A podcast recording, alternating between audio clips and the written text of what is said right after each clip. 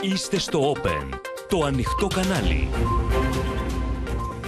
Κυρίες και κύριοι, καλησπέρα σας. Είμαι η Εύα Αντωνοπούλου και ελάτε να δούμε μαζί τα νέα της ημέρας στο κεντρικό δελτίο ειδήσεων του Open που αρχίζει αμέσως τώρα. Ο Χιαχτσιόγλου στην πρόταση Κασελάκη να αναλάβει ρόλο. Βόμβες φίλοι και αποστάσεις βούτσι από τον νέο πρόεδρο. Η απάντησή της εκπροσώπου του. Παραμένει πρόεδρος κοινοβουλευτικής ομάδας του ΣΥΡΙΖΑ ως φάμελος συντροφικά καρφιά για τις αντικαταστάσεις τελεχών χωρίς καν να τους ενημερώσουν. Καταστροφές στην Αχαία από χαλαζόπτωση, κατολιστή στα Τρίκαλα και αγωνία στην Θεσσαλία για την πορεία της κακοκαιρίας. Είμαι αθώο, απαντά ο Μενέντες στις κατηγορίες για δωροληψία. Πανηγυρίζει ο Ερντογάν με το βλέμμα στα F-16.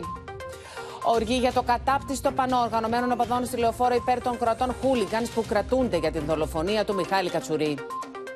Νέο ρωσικό χτύπημα σε αποθήκες σιτηρών στην Οδυσσό. Σάλο για τη βράβευση Ουκρανού να ζει στη Βουλή του Καναδά.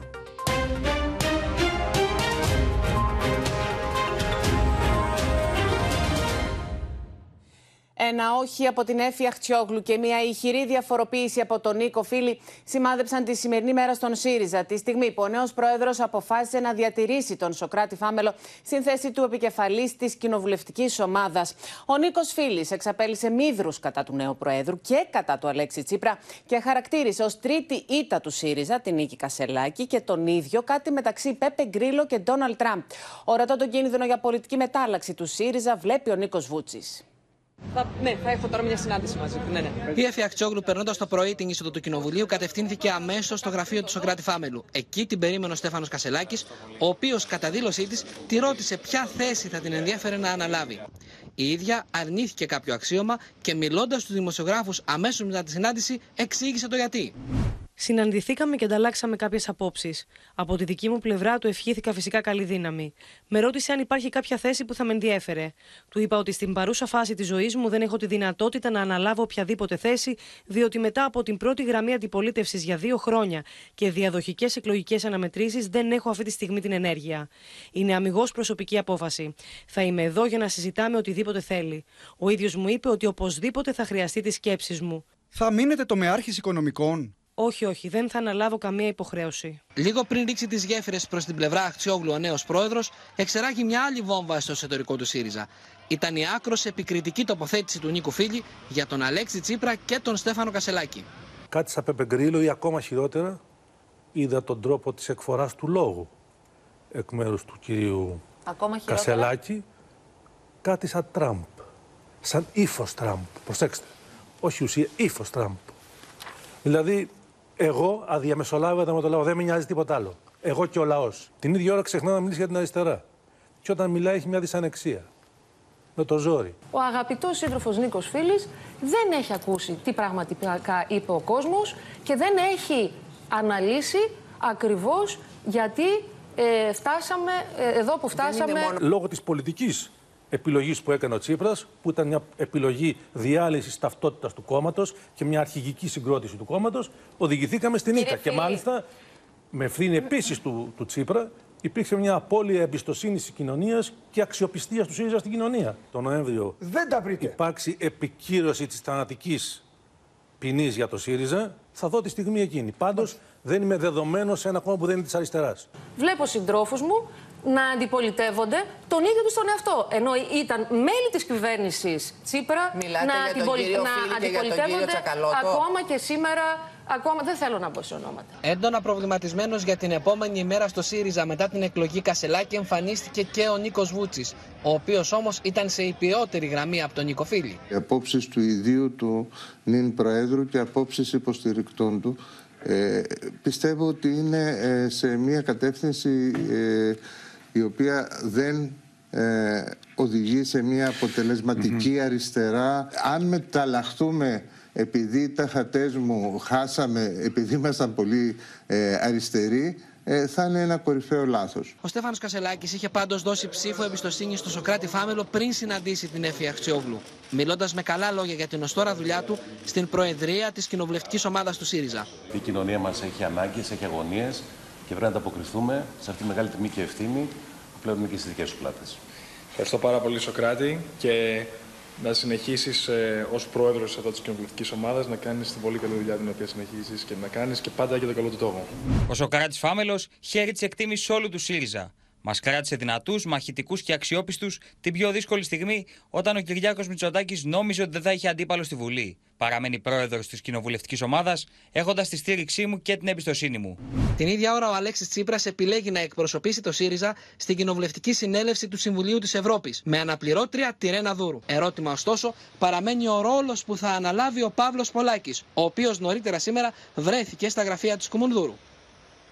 Λοιπόν, το κλίμα, όπως είδαμε και στο ρεπορτάζ, είναι τεταμένο. Στην Κουμουδούρου μας ε, περιμένει ο Χρήστος ε, Τσιγουρής. Χρήστο, είδαμε και στο ρεπορτάζ τον Νίκο Φίλη που άνοιξε το χορό των πολύ εχμηρών ε, δηλώσεων μία ημέρα μετά την νίκη Κασελάκη. Και είχαμε σήμερα και ένα όχι από την Εφη Αχτσιόγλου σε οποιονδήποτε ρόλο που της πρότεινε ο νέος πρόεδρος. Κοιτάξτε, όπως διαμορφώνεται το κλίμα, θυμίζει ναρκοπαίδιο το εσωκομματικό πεδίο. Και αυτό γιατί κάθε μέρα και περισσότερο, με βέβαια ανάλογα με τις τοποθετήσεις των στελεχών, ο ΣΥΡΙΖΑ δίνει την εικόνα πως είναι δύο κόμματα σε ένα.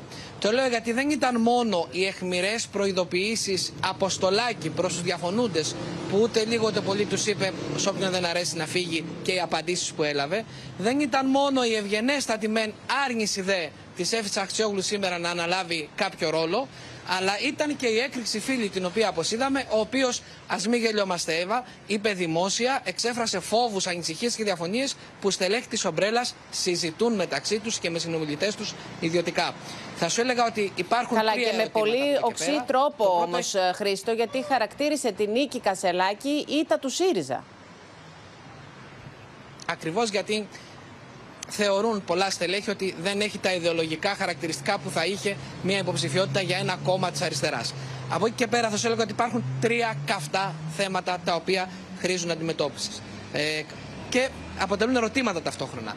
Το πρώτο είναι αν το στρατόπεδο, η πλευρά που δεν στήριξε το Στέφανο Κασελάκη και είναι ετερόκλητη ως ένα σημείο, είναι συντονισμένη. Αν δηλαδή η ομπρέλα, οι κύριοι Φίλης, Βούτσης, Κουρλέτης, ο Ευκλήδης Ακαλώτος και τα στελέχη που στοιχίζονται πίσω από την Έφη Αξιόγλου, στο πλευρό της Έφη Αξιόγλου, έχουν αυτή τη στιγμή ενιαίο βηματισμό. Δεν φαίνεται γιατί η κυρία Αξιόγλου ήταν πολύ προσεκτική στην τοποθέτησή της, με τριοπάθεια και προβληματισμός βέβαια από τον Νίκο Βούτσι, αλλά πιο υψηλές εχμές, ε, πιο σκληρές εχμές από τον Νίκο Φίλη.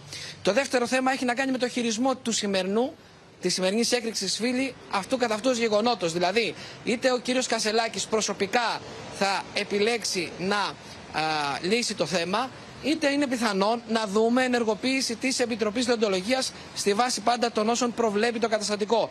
Και τρίτον, ναι, υπάρχει γιατί να πάντα θυμίσουμε το θέμα του και ότι ο, αποτελεί. ο κύριος Φίλης είναι και μέλος της πολιτικής γραμματείας. Κομβικό και το θέμα του συνεδρίου. Ναι, είναι, είναι εκλεγμένο μέλος πολιτικής γραμματείας και υπάρχουν οι προβλέψεις του καταστατικού, αλλά όλα αυτά εκκινούν και από το αν θα γίνει ή όχι συνέδριο, καθώς η άρνηση ή η ακύρωση ή η χρονική μετάθεση του συνεδρίου σε μεγάλο βάθος χρόνου πιθανόν να αποτελέσει και αιτία αποχώρησης για αρκετά στελέχη. Όλα αυτά θα τα δούμε το επόμενο διάστημα, καθώς είναι θέματα που μένει να απαντηθούν. Τώρα, με τον Παύλο Πολάκη τι γίνεται; ότι παραμένει ερώτημα. Παραμένει ερώτημα ο ρόλος του Παύλου Πολάκη. Έχουμε την πληροφορία, τις πληροφορίες ότι θα έχει κάποιο ρόλο στο κοινοβουλευτικό έργο, στο κοινοβούλιο, ενδεχομένως συντονιστής των ε, Επιτροπών Ελέγχου Κυβερνητικού Έργου, μια θέση που είχε νομίζω ο Αλέκος Φλαμπουράρης, ενδεχομένως κάτι άλλο. Ωστόσο, μέχρι τώρα δεν υπάρχουν επίσημες ανακοινώσεις ναι. και μένει να δούμε βέβαια πώς θα. Το θέμα είναι, Χρήστο, ε, για τον ρόλο που θα δώσει ο κ. Κασελάκης στον Παύλο Πολάκη, αν θα είναι ουσιαστικός ή διακοσμητικός ρόλος. Ακριβώς ε, γιατί κακά τα ψέματα έχουμε δει όλο το προηγούμενο διάστημα δημοσίως τον κύριο Παύλο Πολάκη να ανταλλάσσει πειρά με αρκετούς συντρόφους του. Νομίζω ότι θα φανεί μέσα στο επόμενο 24ωρο το τι ρόλο επιφυλάσσει για αυτόν ο κύριος Κασελάκης γιατί μην ξεχνάμε είναι ένας από τους δύο-τρεις στρατηγούς της υποψηφιότητας Κασελάκη ήταν ο Παύλος Πολάκης. Μάλιστα. Λοιπόν, Χρήστο Τσιγουρή, σε ευχαριστούμε πολύ. Εν τω μεταξύ, κυρίες και κύριοι, δυσαρέσκεια αλλά και αναταράξεις πυροδότησαν και τα πρόσωπα που επέλεξε ο Στέφανος Κασελάκης για την κοινοβουλευτική ομάδα αλλά και για την θέση του εκπροσώπου τύπου. Ο Θανάσης Θεοχαρόπουλος και ο Στέριος Καλπάκης δεν έκρυψαν την ενόχλησή τους και για τον τρόπο με τον οποίο έμαθαν την απόφαση, ενώ πολύ έντονη ήταν και η αντίδραση του Γιάννη Ραγκούση. Τους πρώτους τριγμούς εντός ΣΥΡΙΖΑ προκάλεσαν οι αλλαγές που έκανε ο Στέφανος Κασελάκης στην κοινοβουλευτική ομάδα και στη θέση του εκπροσώπου τύπου. Θανάσης Θεοχαρόπουλος και Στέριο Καλπάκης, που προέρχονται από τη Δημάρ και όχι από την αριστερή εσωκομματική αντιπολίτευση, δεν έκρυψαν τη δυσφορία τους για την απόφαση του Προέδρου να μην τους ενημερώσει προσωπικά, αλλά και να μην περάσει τις προτάσεις του από κάποιο όργανο του κόμματος. Χθες αργά το απόγευμα ενημερώθηκα από ιστοσελίδες για την απόφαση του Προέδρου Στέφανου Κασελάκη να ορίσει τη θέση μου νέο διευθυντή της κοινοβουλευτικής ομάδας το σύντροφο Γιώργο Τσίπρα. Παραμένω προσιλωμένος στο στόχο μας για έναν ισχυρό ΣΥΡΙΖΑ προοδευτική συμμαχία με εξωστρέφεια και ενότητα. Ενότητα που δεν μπορεί να είναι απλώς ένας στόχος, αλλά να υπηρετείται από τις καθημερινές πράξεις όλων μας και κυρίως από του νέου Προέδρου μας. Χθες το απόγευμα ενημερώθηκα από ιστοσελίδες για την απόφαση του νέου Προέδρου Στέφανου Κασελάκη να ορίσει εκπρόσωπο τύπου την αγαπημένη και άξια συντρόφισσα Δώρα Βιέρη με τη δύναμη των 150.000 μελών που συμμετείχαν στην εκλογή Προέδρου, με τον νέο Πρόεδρο Στέφανο Κασελάκη, με όλες και όλους, συντρόφισε και συντρόφους, οφείλουμε να δώσουμε με ενότητα, συντροφικότητα και πολιτικό σχέδιο τις μεγάλες κοινωνικές και πολιτικές μάχες. Για την ηθική πλευρά της πολιτικής αλλά και για τη διεύρυνση, χρέος μου. Δεν προσπερνώ το γεγονός ότι ο Θανάσης Θεοχαρόπουλος έμαθε από τα μέσα μαζικής ενημέρωσης την εκπαραθύρωσή του από τα καθήκοντα του διευθυντή της κοινοβουλευτικής ομάδας ότι κανείς δεν επικοινώνησε μαζί του ούτε για λόγους στοιχειώδους εσωκομματικής ευγένειας. Τη στιγμή που ο νέος πρόεδρος του ΣΥΡΙΖΑ επιθυμεί να συνδυάσει συνύπαρξη των τάσεων και ανασυγκρότηση του κόμματος, ερώτημα παραμένει κατά πόσο μπορεί να γεφυρωθεί το χάσμα που προκάλεσε η σκληρή μάχη μεταξύ των στρατοπέδων Κασελάκη και Ακτιόγλου. Με το Α της αριστεράς πορεύτηκα, με αυτό θα συνεχίσω να πορεύομαι. Πολύ γρήγορα θα φανεί το που πάμε και πόσο ε, μπορούμε να συνεργαστούμε. Η πρόθεση πάντως είναι και η, η θέση ότι δεν περισσεύει κανείς. Ο ΣΥΡΙΖΑ Προοδευτική Συμμαχία είναι ένα μεγάλο λαϊκό κόμμα της σύγχρονης αριστεράς. Δεν είναι μονοπρόσωπη ΕΠΕ. Το κόμμα μας πρέπει να μετασχηματιστεί. Να γίνει μια σύγχρονη αριστερά και αυτό το οποίο τόνισε και ο Κασελάκης, μια μοναδική δημοκρατική συνιστόσα στο ΣΥΡΙΖΑ. Στη συγκεκριμένη χρονική συγκυρία, συνεργασία με το ΠΑΣΟΚ ρίχνει στο τραπέζι του δημόσιου διαλόγου ο Χρήστος Πίρτζης για να υπάρχει, όπως λέει, ενιαία φωνή του προοδευτικού κόσμου. Όχι απλά ενότητα του ΣΥΡΙΖΑ, αλλά συνεννόηση με άλλα κόμματα του προοδευτικού κόσμου, όπως με το ΠΑΣΟΚ, το ποιος πρόεδρος θα είναι και το ποια ηγεσία θα είναι, μπορεί να αποφασιστεί από πολιτικές διαδικασίες, κύριε Κακούς και από πολιτικές συμφωνίες. Κρίσιμο crash test για την ενότητα του ΣΥΡΙΖΑ θεωρούνται το συνέδριο του κόμματος και οι ευρωεκλογές με τις εκκλήσεις για να πέσουν οι τόνοι να πληθαίνουν. Να βάλουμε τα σπαθιά μέσα στα θικάρια ναι. όλοι, να χαμηλώσουν οι τόνοι έχουμε μία πρώτη ύλη ενότητας η οποία μπορεί να γίνει η πολλαπλασιαστική μας δύναμη. Α την αξιοποιήσουμε. Θα... Πρέπει όλοι να κοιτάζουμε προς την ίδια πλευρά. Ναι. Και να κοπηλατούμε προς την ίδια πλευρά. Αυτό είναι το σημαντικό. Ο νέος αρχηγός του ΣΥΡΙΖΑ, κυρίες και κύριοι, ξεναγήθηκε σήμερα στην ε, Βουλή. Ωστόσο, επειδή δεν έχει εκλεγεί βουλευτής από τον κανονισμό, όπως θα μας πει η Στέλλα Παπαμιχαήλ που βρίσκεται στη Βουλή, δεν του επιτρέπονται, Στέλλα, πολλές πρωτοβουλίες. Τώρα βρέθηκε τρόπος, από ό,τι φαίνεται, αυτό να αντιμετωπιστεί σε ένα ε, σημείο. Ο κανονισμός ε, της Βουλής, Εύα, είναι πάρα πολύ αυστηρός για τα εξοκοινοβουλευτικά πρόσωπα. Έτσι, αν κάποιος δεν είναι βουλευτής, δεν μπορεί καν να μπει μέσα στο κτίριο της Βουλής, στο μέγαρο της Βουλής, αν δεν έχει άδεια εισόδου. Αυτό, ωστόσο, φάνηκε ότι δεν είναι και πολύ ρεαλιστικό πολιτικά. Γι' αυτό λύθηκε σήμερα με κάποιο τρόπο και έτσι με προφορική εντολή και με απόφαση του Προέδρου της Βουλής, ο κύριος Κασελάκης, εφόσον είναι πρόεδρος κόμματος, θα μπορεί να μπαίνει στο μέγαρο της Βουλής όποτε εκείνος επιθυμεί και φυσικά θα μπορεί να επισκέπτεται και όποιον όροφο εκείνος θέλει. Ωστόσο, κάτι πολύ σημαντικό, επειδή δεν είναι βουλευτής, δεν θα έχει τη δυνατότητα, Εύα, να πάρει το λόγο στην Ολομέλεια ή στις επιτροπές της Βουλής και φυσικά δεν θα μπορεί να παρίσταται στις μεγάλες και στις βασικές συνεδριάσεις. Για το θέμα του γραφείου τώρα, δεν δικαιούται γραφείο ο κ. Κασελάκης από τη Βουλή, δεν μπορεί να του παραχωρήσει η Βουλή γραφείο, ακριβώς επειδή δεν είναι βουλευτής. Ωστόσο, και αυτό φαίνεται ότι λύνεται, διότι ο ΣΥΡΙΖΑ έχει αρκετά γραφεία ως αξιωματική αντιπολίτευση και φαίνεται ότι θα του παραχωρηθεί ένα γραφείο από την κοινοβουλευτική ομάδα. Μαθαίνουμε ότι αυτό το γραφείο θα είναι πιθανότατα στο ισόγειο του Μεγάρου. Θα είναι στο πρότυπο του κυρίου Ανδρουλάκη στην ουσία όλη η ιστορία αυτή η Εύα. Δηλαδή, όπως και ο κύριος Ανδρουλάκης δεν ήταν βουλευτής, του παραχωρήθηκε το γραφείο του κυρίου Κατρίνη, που ήταν επικεφαλής της κοινοβουλευτικής ομάδας. Κάτι αντίστοιχο αναμένεται να γίνει και για τον κύριο Κασελάκη. Τέλος, να σας πω ότι θα μπορεί να συγκαλέσει συνεδρία της κοινοβουλευτικής του ομάδας ο κύριος Κασελάκης. Ωστόσο, θα πρέπει πρώτα να συνεννοηθεί με την Βουλή για να μπορέσει να του παραχωρηθεί ε, άδεια ε, ε, αίθουσα όταν θα χρειαστεί ο κύριος Κασελάκης κάτι τέτοιο. Σε κάθε περίπτωση υπάρχουν προσκόμματα τα οποία βεβαίως με κάποιο τρόπο θα λυθούν. Ω ένα βαθμό. Παπα-Μιχαήλ, σε ευχαριστούμε πολύ. Τώρα τα τεκτενόμενα στον ΣΥΡΙΖΑ θα σχολιάσουμε με την Έλλη Στάι.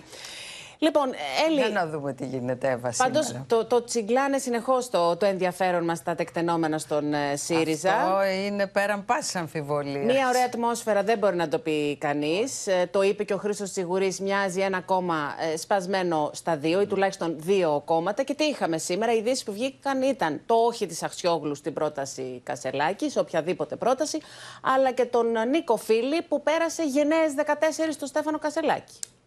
Ε, ναι, είχαμε δύο πολύ διαφορετικές αντιδράσεις και τοποθετήσεις. Νομίζω ότι η στάση της ε, κυρίας Ακτιόγλου ήταν αναμενόμενη και ήταν και αυτό που θα έλεγε ο κύριος Κασελάκης, political correct. Ήταν πολιτικά ορθή αυτή η θέση της, την περιμέναμε. Δεν ε, θα φανταζόμαστε ότι θα δεχόταν αμέσως μετά τις εσωκομματικές εκλογές την οποιαδήποτε θέση, πέρα από τους προσωπικούς λόγους που επικαλέστηκε, γιατί έδειξε ότι δεν έχει καμία συμφωνία συμφωνία και γνώση, όπως έλεγε στην προεκλογική περίοδο, του τι πρεσβεύει και τι θέλει πολιτικά ο κύριος Κασελάκης. Και επίσης φαντάζομαι ότι μπορεί να υποθέσουμε πως θέλει να διατηρήσει και το δικό της πολιτικό κεφάλαιο, γιατί πήρε ένα αρκετά ψηλό ποσοστό, μεγάλο ποσοστό, που την ψήφισε και προφανώς θέλει να το κρατήσει αλόβητο εν ώψη εξελίξεων. Μην ξεχνάς ότι έχουμε και δημοτικές εκλογές, έχουμε και ευρωεκλογές και ασχέτως του αν ήταν στο σχεδιασμό των δημοτικών περιφερειακών εκλογών ο κύριος Κασελάκης. Πρόεδρος είναι τώρα, θα υπομειστεί το όποιο καλό ή κακό αποτέλεσμα. Είναι και αυτό ένα κράστε ναι. κυριότερο των Το άλλο έχει ενδιαφέρον τώρα. Τα μαχαίρια πάνω στο τραπέζι. Τα Βγήκαν αμέσως πάντως. Ναι, δεν περιμένανε. Ακονισμένα ήταν τα μαχαίρια, δεν υπήρχε καμιά αμφιβολία από το τελευταίο διάστημα της προεκλογικής ε, περίοδου, της εσωκομματικής. Ε, το ο κύριος Παπάς εδώ στο δελτίο, να μπουν τα ναι, μαχαίρια στα θεκάρια. Ο Νίκος ο Παπάς χτες, ναι.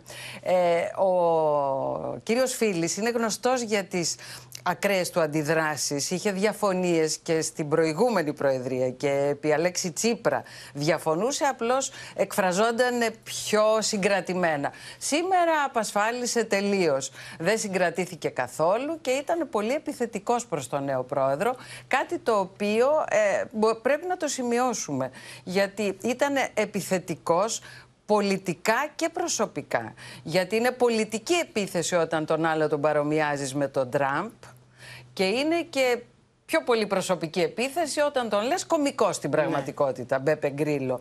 Οπότε ε, ήταν... Έντονη αυτή η επιθετικότητα του κυρίου Φίλη και, και, είπε κι άλλα. Και ακόμα πιο βαρύ να χαρακτηρίζει την επικράτηση, την άνετη επικράτηση Κασελάκη ως ήττα του ΣΥΡΙΖΑ. Αυτό ήταν ακόμα βαρύτερο, είτε του ΣΥΡΙΖΑ, είτε του ΣΥΡΙΖΑ που εκείνος θέλει, γιατί ε, είπε, αν θυμάμαι καλά, ότι επιτέθηκε και στον κύριο Τσίπρα. Είπε ότι ο ίδιο ίδιος ε, πήγε και ε, διαφοροποίησε την πολιτική ταυτότητα του κόμματος, το ξεκίνησε και είπε ότι δεν θα. Τη διέλυσε, είπε χαρακτηριστικά. Ναι, δεν θα θέλει να είναι σε ένα κόμμα το οποίο δεν είναι αριστερό. Αυτό μας προειδάζει, τι λέγαμε χτες, ότι αν κάποιοι φύγουν που έχουν αυτές τις απόψεις, θα κάνουν μεγάλη χάρη στον κύριο Κασελάκη. Ναι.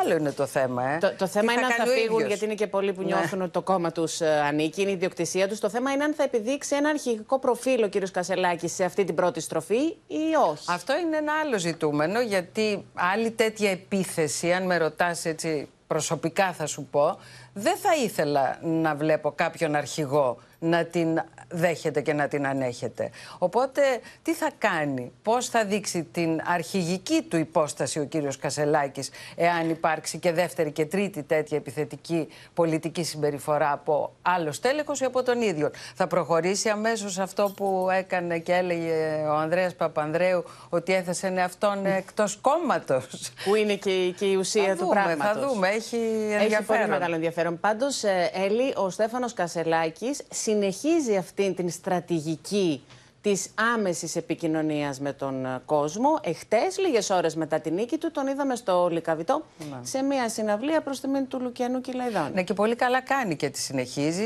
Είναι ένα από τα Βλέπουμε και τις ατού που εικόνες. έχει. Ναι, είναι ένα από τα ατού που έχει και πολύ καλά θα κάνει να το συνεχίσει αυτό. Αυτή η αδιαμεσολάβητη επαφή με τον κόσμο είναι μεγάλο ατού για οποιονδήποτε πολιτικό και διαρχικό κόμματος. Ε, αυτό δεν ήταν lifestyle, γιατί έχω την αίσθηση ότι πρέπει να φύγει και νομίζω ότι αρχίζει σιγά σιγά να φεύγει από τις εμφανίσεις lifestyle, ε, ο σκύλος και τα λοιπά, που εκεί παραπέμπουν. Ε, αυτή δεν ήταν lifestyle εμφάνιση, γιατί ο Λουκιανός Κυλαϊδόνης είναι μια διαχρονική μεγάλη αξία στον Μιλάει στην καρδιά όλων των ελληνικό ηλικιών. πολιτισμό, ναι, και διατρέχει και πάρα πολλές γενναίες. Και είδαμε ότι αποθεώθηκε και εκεί. Μάλιστα. Λοιπόν, βλέπουμε και τις σχετικές εικόνες. Χορεύει, αποθεώνεται, επαφή με τον κόσμο. Έλλη Στάι, σε ευχαριστούμε πολύ. Γυρίζουμε σελίδα τώρα κυρίες και κύριοι. Σοβαρές ζημιές σε σπίτια και αυτοκίνητα προκάλεσε η χαλαζόπτωση που έπληξε τα καλάβρητα. Όπως λένε οι κάτοικοι στο Κρυονέρι, το χαλάζι που είχε μέγεθος λεμονιού προκάλεσε πολύ μεγάλες καταστροφές αφού έσπασαν και τα κεραμίδια στις στέγες των σπιτιών, καταστράφηκαν αυτοκίνητα, θερμοσύφωνες και καλλιέργειες. Χαλάζει σε σχήμα λεμονιού, χτυπά τα καλάβρητα. Μέσα σε 10 λεπτά το χαλάζι καταστρέφει τα πάντα στο κρυονέρι. Αυτό εδώ είναι το χαλάζι το οποίο χτύπησε χθε στην περιοχή του Κρυονερίου. Κάτοικος περιοχής το φύλαξε στην κατάψυξή του. Όπως βλέπετε, η κάθε μπάλα έχει διάμετρο τουλάχιστον 5 εκατοστά. Μόλις με τα βίας μπορώ να κρατήσω δύο μπάλες μέσα στο χέρι μου. Ξεκίνησε ένα χαλάζι το οποίο ήταν σε μέγεθος πορτογαλιού. Λοιπόν, με φοβερή δύναμη, τα σπάσε όλα. Τέντες, σκεπές, τραπέζια, τα πάντα όλα. Βγήκαμε στις βεράντες και ακούσαμε ένα, έναν ήχο σαν μια κατεβασά όπως σηκώνεται ένα αεροπλάνο και βουίζει. Το χαλάζι που έπεσε τρύπησε στέγες σπιτιών. Πόσα κεραμίδια σα έχουν σπάσει εσά. Κάπου στα 150. Είναι, είναι πολλά. Στο κρυονέρι Καλαβρίτων δεν υπάρχει σπίτι το οποίο να μην έχει υποστεί ζημιές από τη χθεσινή σφοδρή χαλαζόπτωση. Σήμερα οι κάτοικοι βρίσκονται στις στέγες προσπαθώντας να κάνουν επιδιορθώσεις. Είναι χαρακτηριστικό ότι έχουν τοποθετήσει ακόμα και νάιλον στις στέγες των σπιτιών για να γλιτώσουν από νέες νεροποντές. Πρέπει να αλλάξω ολόκληρη τη σκεπή, ολόκληρη τη σκεπή και βέβαια να είμαι σε ετοιμότητα ανα πάσα στιγμή για το τι θα συμβεί εάν απόψε βρέξει. Περίπου 60 σπίτια έχουν υποστεί ζημιές. Είχα πάρει εδώ ένα σπίτι με φτώχεια, το φτιάξαμε, στηριθήκαμε και ήρθαμε εδώ πέρα σήμερα και βλέπουμε καταστροφή του δράμα. Ήταν τέτοια η δύναμη του χαλαζιού που τρύπησε ακόμη και πλαστικά τραπέζια και καρέκλες. Ε, Λέγαμε χαλάζι, έρνε κουρκουσάλια που λέγαμε τέτοια. Όχι τούτο το κακό. Λεμόνια και πορτοκάλια μας έρνε χτες. Τα χωριά Φλάμπουρα, Κρυονέρι, Μπούμπουκα, Μάνεση πάθανε μεγάλες ζημιές. Το χαλάζι έσπασε παρμπρίζ και οροφές αυτοκινήτων. Μεγάλες είναι οι καταστροφές που προκλήθηκαν και στην παραγωγή μήλων που υπάρχει στην περιοχή. Όπως βλέπετε, τα μήλα έχουν πέσει από τα δέντρα στο χωράφι. Για αρκετή ώρα η Εθνική Όδος Κορίνθου Πατρών παρέμεινε κλειστή λόγω κατολίσθηση στο ρεύμα προς Αθήνα. Νωρίς το απόγευμα, μήνυμα 112 εστάλει στους κατοίκους Αχαία, Ηλίας και Ιωνίου για τον περιορισμό των μετακινήσεων λόγω επικίνδυνων καιρικών φαινομένων. Για ακόμα μια φορά, κυρίες και κύριοι, οι κάτοικοι σε νότιο Πύλιο, Τρίκαλα και Ευθιότητα προσπαθούν να θωρακίσουν τις περιουσίες τους εν ώψη της κακοκαιρίας. Την ίδια στιγμή, οι αρχές είναι σε ετοιμότητα ενός αγώνα δρόμου έχει μετατραπεί η προσπάθεια αποκατάστασης των αναχωμάτων στις πληγήσεις περιοχές του κάμπου. Προβλήματα και έντονη ανησυχία προκαλεί η κακοκαιρία που σαρώνει τη χώρα σε περιοχές της Θεσσαλίας και της στερεάς Ελλάδας. Σε αρκετά χωριά του νότιου Πηλίου, όπως το χόρτο που και βρισκόμαστε, ο μεγαλύτερος φόβος των κατοίκων είναι αυτή η εικόνα που βλέπετε. Με ένα σπίτι γκρεμισμένο που έχει πάρει κλίση προς την κήτη του ποταμού και σε περίπτωση που καταρρεύσει, τότε θα μπλοκάρει τη ροή του νερού, με συνέπεια να πλημμυρίσει και πάλι το χωριό. Οι κάτοικοι στο νότιο Πήλιο θωρακίζονται και πάλι, καθώς οι μνήμες από το καταστροφικό πέρασμα της κακοκαιρίας Ντάνιελ από την περιοχή είναι νοπές. Μην μπει το νερό μέσα κτλ. απότομα. Θα περάσει, αλλά θα περάσει πολύ πιο. Άμα να πάει πιο πάνω, αν φτάσει εκείνο το σημείο, είναι, είμαστε καταδικασμένοι πάλι. Από την κατολίσθηση στο καστράκι μετεώρων, βράχοι, κορμί δέντρων και φερτά υλικά έπεσαν πάνω στην εκκλησία του Αγίου Νικολάου, προκαλώντας υλικές ζημιές. Την προηγούμενη φορά που ε, είχαμε τις ε, βροχές τις ε, πολλές, ε, είχαμε πάλι κατολιστήσεις. Ε, ευτυχώς σταμάτησαν α, πίσω από την α, εκκλησία. Ε, δεν είχαμε συνέχεια. Ε, χθες το βράδυ έγινε πάλι το ίδιο πράγμα. Μάχη με το χρόνο δίνουν τα συνεργεία της περιφέρειας για την ανακατασκευή των αναχωμάτων που έσπασαν στα ποτάμια του Θεσσαλικού κάμπου. Εδώ είναι ένα από τα αναχώματα που είχε σπάσει ανάμεσα στη Φαρκαδόνα και το Κεραμίδι. Κλείστηκε πρόχειρα, όπως μπορείτε να δείτε, προκειμένου να προλάβουν το νέο κύμα κακοκαιρίας. Τα σπίτια όλα τα έχουν εγκαταλείψει. Όλα, δεν υπάρχει, δεν υπάρχει κάτοικος εδώ. Μόνο βγάλαμε αυτά που βλέπετε εδώ Ναι. και περιμένουμε το Δήμο να μας τα πάρει γιατί εάν ξαναβγάλει πάλι νερό θα πάνε πάλι όλα μέσα στα σπίτια μας. Σε επιφυλακή είναι οι αρχές και στη Φιότιδα, ενώ μετά τις φρικτές εικόνες των χιλιάδων νεκρών ζώων στη Θεσσαλία, έντονη είναι η ανησυχία των κτηνοτρόφων της περιοχής. Άμα έρθει το νερό εδώ θα μας τα πνίξει. Αναδιαστήματα η βροχόπτωση είναι έντονη εδώ στη Μακρακόμη. Με τη στάθμη του Σπερχείου να έχει ανέβει. Προς το παρόν όμως η κατάσταση είναι ελεγχόμενη. Πυροσβεστική αστυνομία και ένοπλες δυνάμεις παραμένουν σε επιφυλακή, καθώς σύμφωνα με τους μετεωρολόγους, τα επόμενα 24 ώρα είναι κρίσιμα για την πορεία της κακοκαιρίας. Ταυτόχρονης σύνδεση, κυρίες και κύριοι, με τα Τρίκαλα και την Καρδίτσα. Βλέπουμε στον Κοσκινά, τον ερημωμένο Κοσκινά, τον ε, Γιάννη Ρίγο. Εκεί οι κάτοικοι κάνουν ε, λόγο για μια υγειονομική βόμβα έτοιμη να σκάσει. Και Αναστασία Αργυριάδου, ξεκινάμε από σένα. Βρίσκεσαι στο κεραμίδι στη Λάρισα και εκεί είναι εικόνες απόλυτης ισοπαίδωσης ήδη από τον ε, Ντάνιελ και με τους κατοίκους και τις αρχές εκεί να μπαζώνουν άρον-άρον τα αναχώματα. Έχει μετατραπεί η Εύα το κεραμίδι σε χωριό φάντασμα. Έχει ερημώσει. Οι κάτοικοι αναγκαστικά έχουν εγκαταλείψει τα σπίτια τους. Μπορείτε να δείτε κι εσείς με τη βοήθεια του Μάκη του Αβραμίδη έχουν καταστραφεί ολοσχερός όλα τα σπίτια. Από τα 140 σπίτια του χωριού έχουν διασωθεί μόνο 4 που είναι λίγο ορεινά. Βλέπετε ότι όλα τα έπιπλα, ε, οι οικιακέ συσκευές, προσωπικά αντικείμενα των κατοίκων είναι βουτυγμένα στις λάσπες, ακόμη και αγροτικά μηχανήματα. Οι κάτοικοι, όπως σας είπα, έχουν εγκαταλείψει προσωρινά. Διαμένουν στη δομή στο Κουτσόχερο, εκεί που μέχρι πρώτης φιλοξενούνταν πρόσφυγες. Τι ζητούν τώρα, ζητούν να γίνει η μετεκατάστασή τους σε κοντέινερ στη Φαρκαδόνα. δίπλα δηλαδή, στο διπλανό χωριό που ανήκει στο Δήμο Φαρκαδόνας, έτσι ώστε Εύα σιγά σιγά με την ερχόμενη άνοιξη να ξεκινήσουν να φτιάχνουν τα σπίτια τους από την αρχή. Θέλουν να μείνουν εδώ, όπως μου έλεγε και ο πρόεδρος της κοινότητας, με τα απολύτως απαραίτητα στην αρχή. Να μην εγκαταλείψουν τον τόπο τους ή αν χρειαστεί να γίνει μετακατάσταση, να γίνει κάπου εδώ κοντά βόρεια. Τα αναχώματα που βλέπαμε νωρίτερα στο μεσημεριανό δελτίο κατάφεραν πρόχειρα και τα έκλεισαν. Περιμένουμε βροχή, αναμένεται να βρέξει και εδώ στα χωριά των ε, Τρικάλων. Δεν θέλουν να γίνει μεγαλύτερη καταστροφή, έτσι ώστε να μπορούν να έχουν μια επόμενη μέρα και για το κεραμίδι αλλά και για τη Φαρκαδόνα, Εύα. Μιλάμε πραγματικά πάντως για την απόλυτη καταστροφή. Κρανίου τόπος εκεί η κατάσταση Αναστασία. Σε ευχαριστούμε. Πάμε και δεν στο Γιάννη έχει, Ρίγο. Εύα, ούτε νερό, ούτε ρεύμα. Δεν έχει τίποτα στο χωριό και δεν μένει κανένας κάτοικος πλέον εδώ. Καλά, η εικόνα αυτή αποτιμώνει μια χαμένη ζωή των ανθρώπων. Ένα, ένα χωριό φάντασμα, όπως μας είπες. Αντίστοιχες εικόνες θα μας περιγράψει ε, και από τον Κοσκινά ο Γιάννης Ρίγος. Ε, χωριό φάντασμα, λέει η Αναστασία Αργυριάδου, ερημωμένο χωριό και ο Κοσκινάς.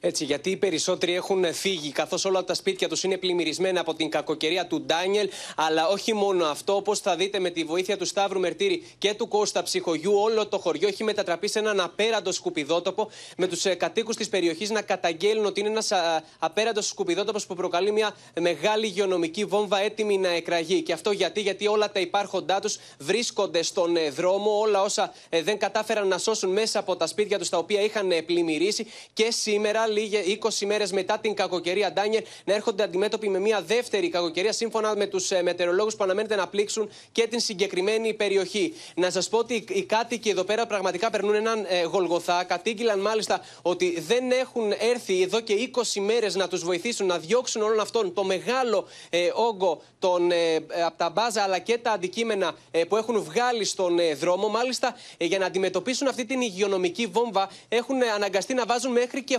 φωτιέ έξω από τα σπίτια τους. Βλέπετε αυτήν εδώ την ενδεικτική εικόνα, όπου προσπαθούν να τα κάψουν έτσι ώστε να μην ε, έχουν κάποιες ε, μολύνσεις και ασθένειες. Να σου πω ότι εδώ ε, έχουν γεμίσει μύγες μέσα τα σπίτια τους και οι κάτοικοι περιμένουν Μμμ. κάποιον να έρθει να τους βοηθήσει. Αυτό μας έλεγαν ε, νωρίτερα. Και να σου πω ότι έχουν λάβει μέσω του 112 νέο μήνυμα πριν από λίγη ώρα να είναι σε ετοιμότητα, καθώς τα φαινόμενα αναμένεται να χτυπήσουν και την ευρύτερη περιοχή. Λοιπόν, για να δούμε, αφού ευχαριστήσουμε τον Γιάννη Ρίγο με τη βοήθεια του κλέρχου Μαρουσάκη, να δούμε πού κινείται τώρα ε, το φαινόμενο κλέρχε και πώς θα είναι η νύχτα, αν θα είναι δύσκολη. Ακριβώς εμφανίζει μια έτσι αργή εξέλιξη του όλο φαινόμενο. Παραμένει εγκλωβισμένο το βαρομετρικό χαμηλό μέσα στο Ιόνιο. Πάμε να δούμε τι δείχνει η εικόνα του μετεωρολογικού δορυφόρου. Βλέπετε στον κόκκινο κύκλο είναι αυτή τη στιγμή οι περιοχές όπου δέχονται την επίδραση αυτού του βαρομετρικού χαμηλού. Και αναφερόμαστε κυρίως προς τα δυτικά παραθαλάσσια τμήματα. Έχουμε καταιγίδες προς τη βόρεια Πελοπόννησο, οι οποίες κατευθύνονται βορειότερα, θα περάσουν τον Κορινθιακό και θα χτυπήσουν τις αμέσως επόμενες ώρες την περιοχή της κεντρικής Τριάς εκεί προς τη Λαμία, της Περχιάδα. Θέλει προσοχή και από τα ξημερώματα θα χτυπήσουν ακόμα και την ε, περιοχή της Θεσσαλίας. Πάμε λοιπόν να δούμε την εξέλιξη για τις αμέσως επόμενες ώρες. Βλέπετε εκεί που έχουμε τον κόκκινο κύκλο, δηλαδή τα βορειότερα τμήματα της Πελοποννήσου, η δυτική κεντρική στερεά και αργότερα και τμήματα της δυτικής και νότιας Θεσσαλίας θα δεχτούν μεγάλο όγκο νερού, βροχές και τοπικά ισχυρές καταιγίδες. Αύριο; Πάμε να δούμε τώρα λοιπόν την αυριανή ημέρα. Στην ουσία δεν αλλάζει το όλο αυτό φαινόμενο, θα κινηθεί λίγο πιο ανατολικά. Πάλι οι ίδιες περιοχές. Το μεγαλύτερο τμήμα της Πελοποννήσου, κεντρική βόρειο-ανατολική στερεά κεντρική, ανατολική και νότια Θεσσαλία στο παιχνίδι του νότιων φαινομένων, ακόμη και η βόρεια Εύβοια όμως. Και πότε ολοκληρώνεται το πέρασμά του. Σε ό,τι αφορά τώρα την ολοκλήρωση του φαινομένου ε, Εύα, φαίνεται ότι θα πάρει μια παράταση κακοκαιρία. Θα πάμε σίγουρα μετά την Πέμπτη, με τις ενδείξεις να θέλουν περαιτέρω επιδείνωση του καιρού από αύριο, αλλά κυρίως Πέμπτη και συνέχεια. Αυτή η επιδείνωση θα αφορά κυρίως στην Ανατολική και Νότια Ελλάδα και θα πέσει μεγάλο όγκο ζωρού και προς την περιοχή της Ανατολικής Θεσσαλίας. Κλέρχε Μαρουσάκη, σε ευχαριστούμε πολύ. Αλλάζουμε θέμα, κυρίες και κύριοι. Επιμένει στην αθωότητά του ο γερουσιαστής Ρόμπερτ Μενέντες, που κατηγορείται για δωροληψία και δεν παρετείται, όπως ο ίδιος είπε, από την έδρα του στη Γερουσία παρά τις πιέσεις που δέχεται και από στελέχη του Δημοκρατικού Κόμματος. Ο φιλένα γερουσιαστής που μίλησε χθες για πρώτη φορά δίνει τη δική του εξήγηση για τα χρήματα που βρέθηκαν στο σπίτι του, ενώ στο επίκεντρο είναι και η σύζυγός του. I understand how deeply concerning this can be. However, the allegations leveled against me are just that. Allegations. Την πεποίθησή του ότι θα δικαιωθεί εξέφρασε ο γερουσιαστής των Δημοκρατικών Ρόμπερτ Μενέντες, ο οποίος μίλησε για πρώτη φορά αφού του το απαγγέλθηκαν κατηγορίες για δωροληψία και διαφθορά, κάνοντας σαφές ότι δεν πρόκειται να παραιτηθεί από τη γερουσία. I recognize uh, this will be the biggest fight uh, yet. But as I have stated throughout this whole process, I firmly believe that when all the facts are presented, not only will I be exonerated, but I still will be the New Jersey's Ο γερουσιαστής κατηγορείται ότι την περίοδο μεταξύ 2018-2022 μαζί με τη σύζυγό του έλαβαν δώρα και μετρητά ύψους εκατοντάδων χιλιάδων δολαρίων από τρεις επιχειρηματίες που δραστηριοποιούνται στο Νιου Τζέρσεϊ προκειμένου να ασκήσει την πολιτική του επιρροή για να ωφεληθούν τόσο εκείνοι όσο και η κυβέρνηση της Αιγύπτου. Ο Ρόμπερτ Μενέντες υποστήριξε ότι σε όλη τη διάρκεια της θητείας του στάθηκε απέναντι από την κυβέρνηση της Αιγύπτου σε θέματα παραβίασης ανθρωπίνων δικαιωμάτων, ενώ έδωσε και τη δική του εξήγηση για τα χρήματα που βρέθηκαν βρέθηκαν στο σπίτι του. For 30 years, I have withdrawn thousands of dollars in cash from my personal savings account, which I have kept for emergencies and because of the history of my family facing confiscation in Cuba. Now, this may seem old fashioned, but these were monies drawn from my personal savings account based on the income that I have lawfully derived over those 30 years. Την τελευταία φορά που ο Μενέντες βρέθηκε ενώπιον της δικαιοσύνης το 2015, είχε την πλήρη υποστήριξη του κόμματος.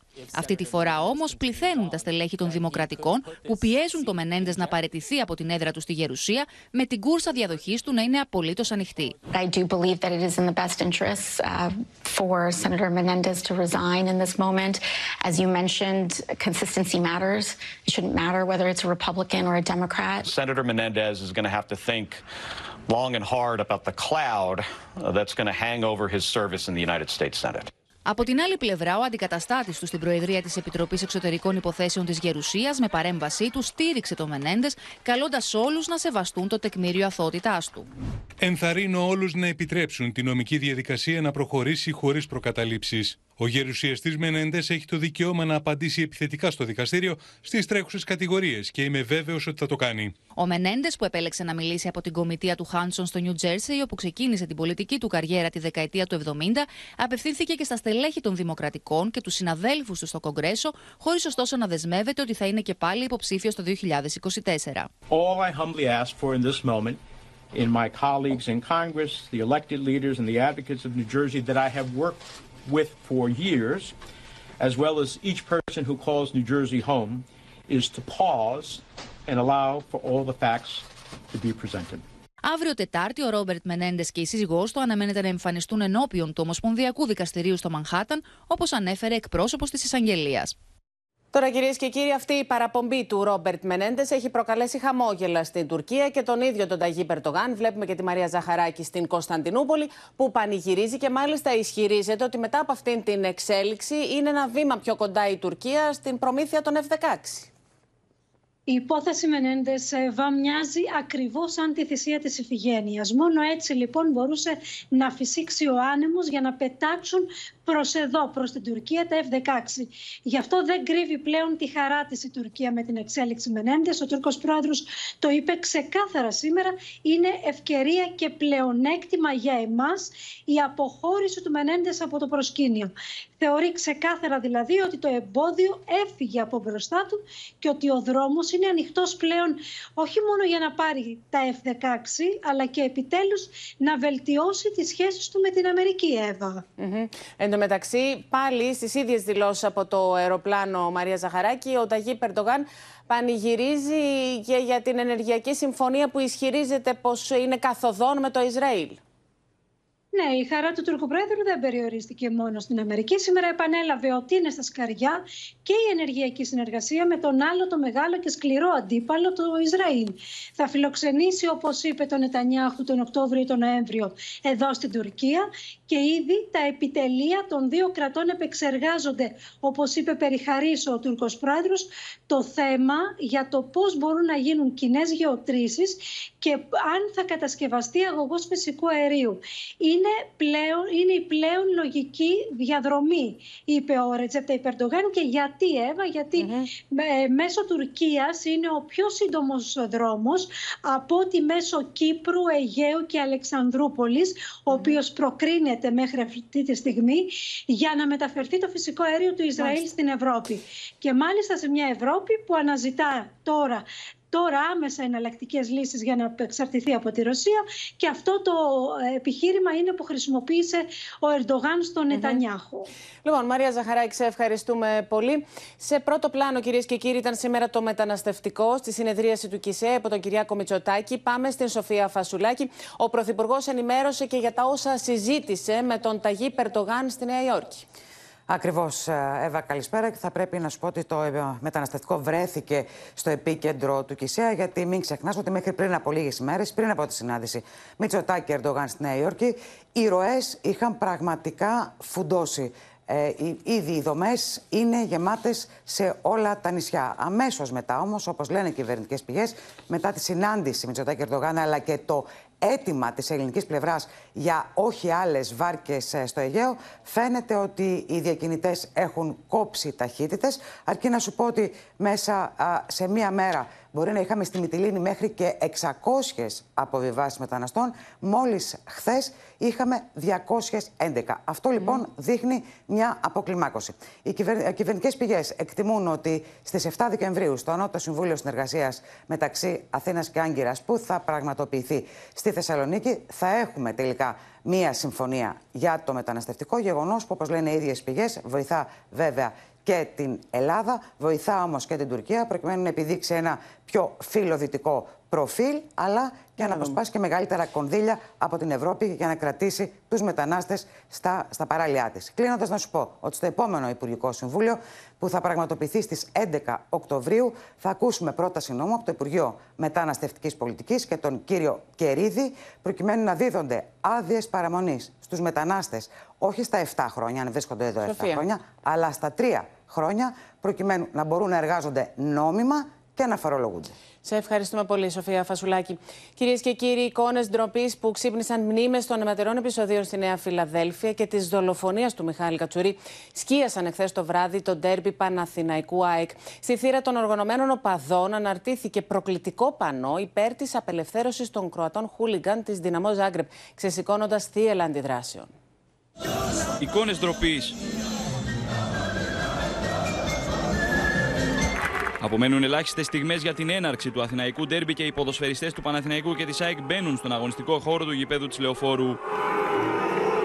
Στην κερκίδα των οργανωμένων οπαδών του Τριφυλιού υψώνεται ένα γιγάντιο πανό που ζητά την απελευθέρωση των Κροατών χούλιγκαν στην δυναμό Ζάγκρεπ, οι οποίοι με την εισβολή τους στη Νέα Φιλαδέλφια στι 7 Αυγούστου προκάλεσαν σοβαρά επεισόδια, κατά τη διάρκεια των οποίων τραυματίστηκε θανάσιμα με αποτέλεσμα να χάσει τη ζωή του ο φίλος της Ένωσης Μιχάλης Κατσούρης. Μια ενέργεια που προκαλεί αλγινή εντύπωση, την οποία ωστόσο η μεγαλύτερη μερίδα των φιλάθλων των Πρασίνων αποδοκιμάζει εντόνως. Να αφαιρώσουμε και αυτή τη νίκη στο, στον Μιχάλη και στην οικογένειά του. Και θα ήθελα να πω πως ε, ήταν πολύ στενάχωρο το γεγονός ότι να μην τους πάρει όλους η μπαλά. Ευτυχώς υπήρχαν και κάποιοι που ε, αποδοκιμάζανε αυτή την ε, ενέργεια που φωνάζαν οι οπαδοί του Παναθηναϊκού το σύνθημα για την Δυναμό, για την Δυναμό Ζάγκρεμ. Η αντίδραση της αποστολής της ΑΕΚ είναι άμεση. Κιτρινόμαυροι κατευθύνονται προς τη φυσούνα του γηπέδου, αρνούμενοι να αγωνιστούν όσο το πανό παραμένει στη θέση του.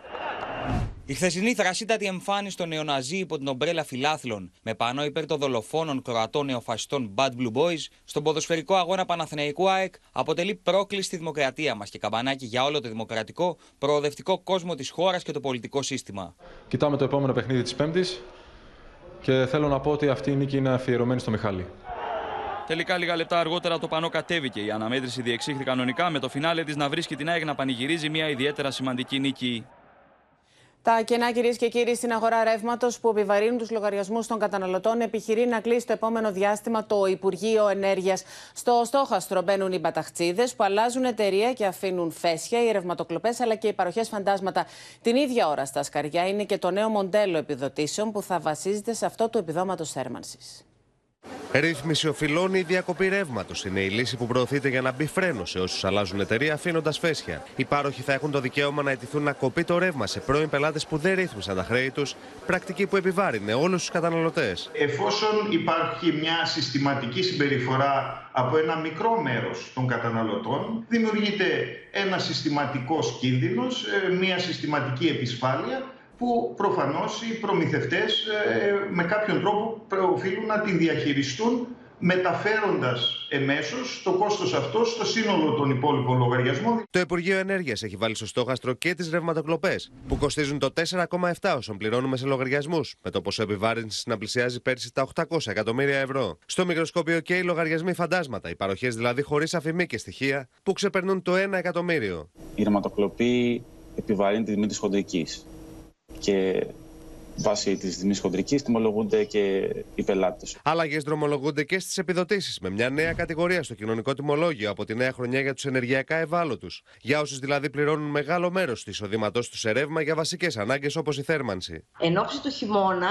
εμείς ως εκπιζό βλέπουμε ότι θα πρέπει να υπάρξει ιδιαίτερη μέρημνα για τα ευάλωτα νοικοκυριά που χρησιμοποιούν το ηλεκτρικό ρεύμα για θέρμανση. Στο τραπέζι είναι ένα μοντέλο αντίστοιχο με αυτό του επιδόματος θέρμανσης, δηλαδή η ενίσχυση θα είναι κλιμακωτή, ανάλογα με τον τόπο διαμονής. Για το επίδομα θέρμανσης χρησιμοποιείται ένα ποσό ω βάση υπολογισμού τα 350 ευρώ, τα οποία πολλαπλασιάζονται με τις βαθμοημέρες της κάθε περιοχής ένα συντελεστή καιρικών συνθήκων. Έτσι για την Αθήνα το επίδομα θέρμανσης διαμορφώνεται σε 161 ευρώ, ενώ για το Μέτσοβο 427 ευρώ και πάνω σε αυτό το σχήμα χτίζεται και το νέο επίδομα ρεύματος. Το επόμενο διάστημα θα ξεκαθαριστεί αν η έξτρα έκπτωση θα αφορά μόνο τη χειμερινή περίοδο.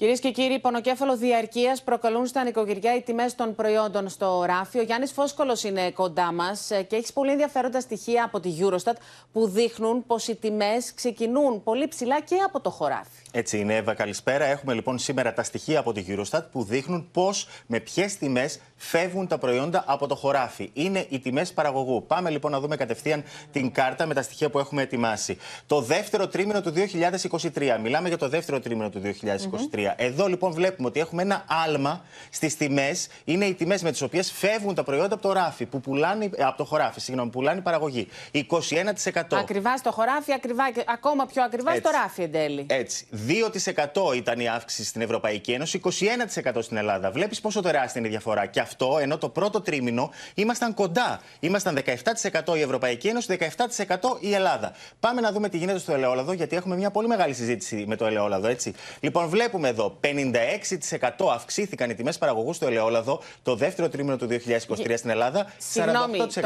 Ευρωπαϊκή γιατί Ένωση. πραγματικά σηκώνουμε τα χέρια ψηλά. Μιλάμε για το λάδι το περσινό. Έτσι, γιατί η ελαιοκομική περίοδος δεν έχει ξεκινήσει ακόμα. Δεν έχει ξεκινήσει ακόμα. Μιλάμε για το λάδι λοιπόν το περσινό το οποίο πουλήθηκε. Και, και γιατί το αύξησαν ανέβασαν κατά 56%, κοντά 60% δηλαδή στην τιμή δε- του. είναι το περσινό λάδι; Είναι το λάδι που πουλήθηκε το δεύτερο τρίμηνο του 2023. Τώρα, γιατί αυξήθηκαν οι τιμές 56%, αυτό είναι κάτι που θα πρέπει να το αναζητήσει το Υπουργείο Ανάπτυξης. Έτσι δεν είναι; Με τους ελέγχους που θα πρέπει να κάνει σε σχέση με αυτό. Διότι βλέπουμε και εδώ ότι υπάρχει μια ψαλίδα. 56% στην Ελλάδα, 48% στην Ευρωπαϊκή Ένωση. Και δες τι γίνεται και στο γάλα. Στο γάλα η κατάσταση είναι ακόμα χειρότερη. Είμαστε χουβαρδάδε στι αυξήσεις. Εδώ λοιπόν βλέπεις ότι στην Ελλάδα έχουμε 32% αυξήθηκε η τιμή στο γάλα, στον παραγωγό, τιμή παραγωγού πάντα, όταν στην Ευρωπαϊκή Ένωση μειώθηκε 2%. Είναι πάνω από 30 ποσοστιαίες μονάδες η διαφορά. Και τέλος να σου πω, ε, για να κλείσουμε, ότι όλα αυτά συμβαίνουν ενώ το κόστος παραγωγής στην Ελλάδα μειώθηκε 2% το δεύτερο τρίμηνο του 2023 και στην Ευρωπαϊκή Ένωση μειώθηκε 5%. Εύα. Λοιπόν, Γιάννη Φόσκολε, σε ευχαριστούμε πολύ. Ξεκίνησαν κυρίες και κύριοι τα ραντεβού στα αστυνομικά τμήματα για την έκδοση των νέων ταυτοτήτων, οι οποίες και θα ισχύουν για 10 χρόνια. Οι πολίτες θα μπορούν να κλείνουν το ραντεβού τους μέσω ηλεκτρονικής πλατφόρμας. Ωστόσο, όπως θα δείτε, σε πολλές περιοχές τα ραντεβού έχουν ήδη εξαντληθεί μέχρι και τα τέλη Οκτωβρίου. Προφανώς, προφανώς και θα βγάλω. Έχω από το 87 την ταυτότητα και δεν πρόκειται να την αλλάξω.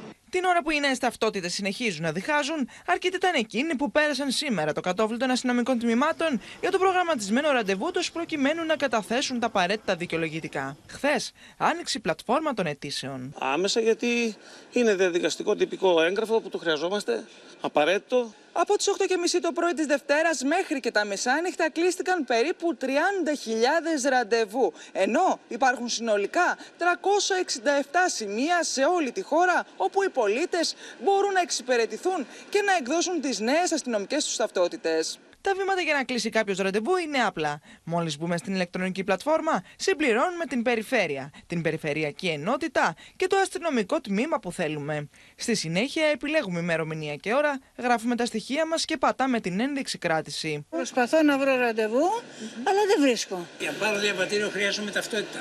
Και η ταυτότητα πρέπει να αλλάχτεί το Νοέμβριο.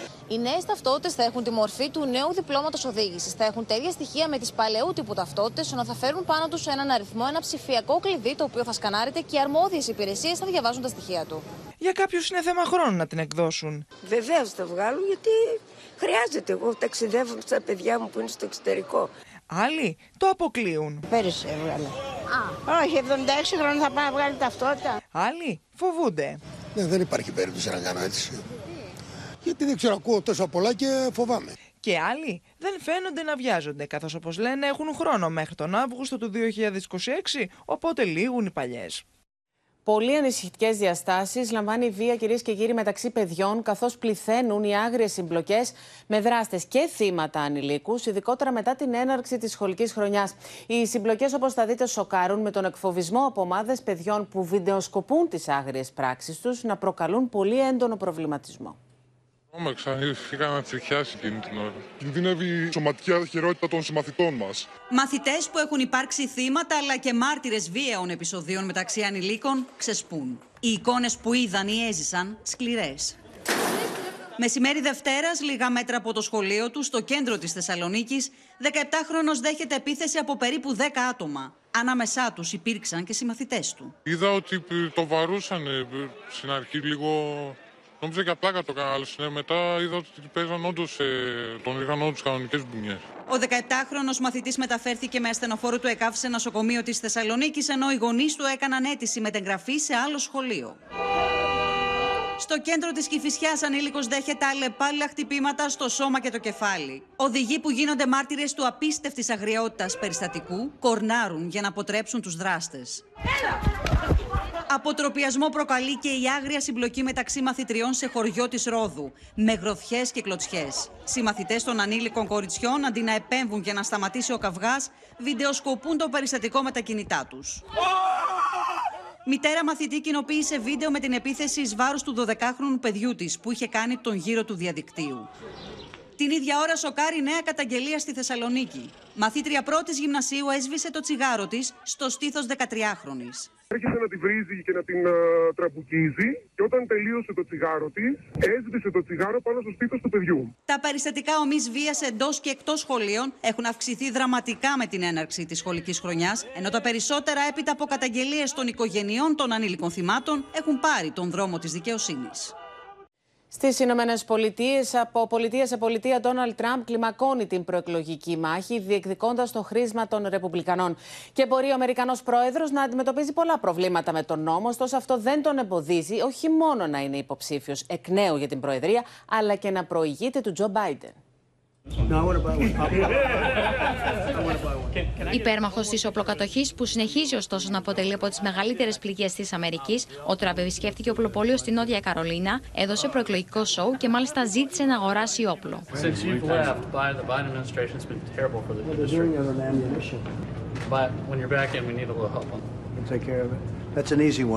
Με την άνεση του φαβορή, ο Ντόναλτ Τραμπ συνεχίζει ακάθεκτο στην προεκλογική του εκστρατεία. Donald Trump. Παρότι τα μέτωπα με τη δικαιοσύνη είναι πολλά και ακόμα ανοιχτά, ο Αμερικανός πρώην πρόεδρος δηλώνει σίγουρος για την νίκη του. We did phenomenally here. We've always done well here and we're going to do it uh, Νέο αέρα στα προεκλογικά πάνια του Τραμπ δίνει η δημοσκόπηση της Washington Post, σύμφωνα με την οποία στην κούρσα για την Προεδρία προηγείται με 51% έναντι 42% του Τζο Βάιντεν. Ο υποψήφιος για το χρήσμα των Ρεπουμπλικανών εξάλλου δεν ξεχνά να κατηγορήσει τους αντιπάλους του για κυνήγι μαγισσών.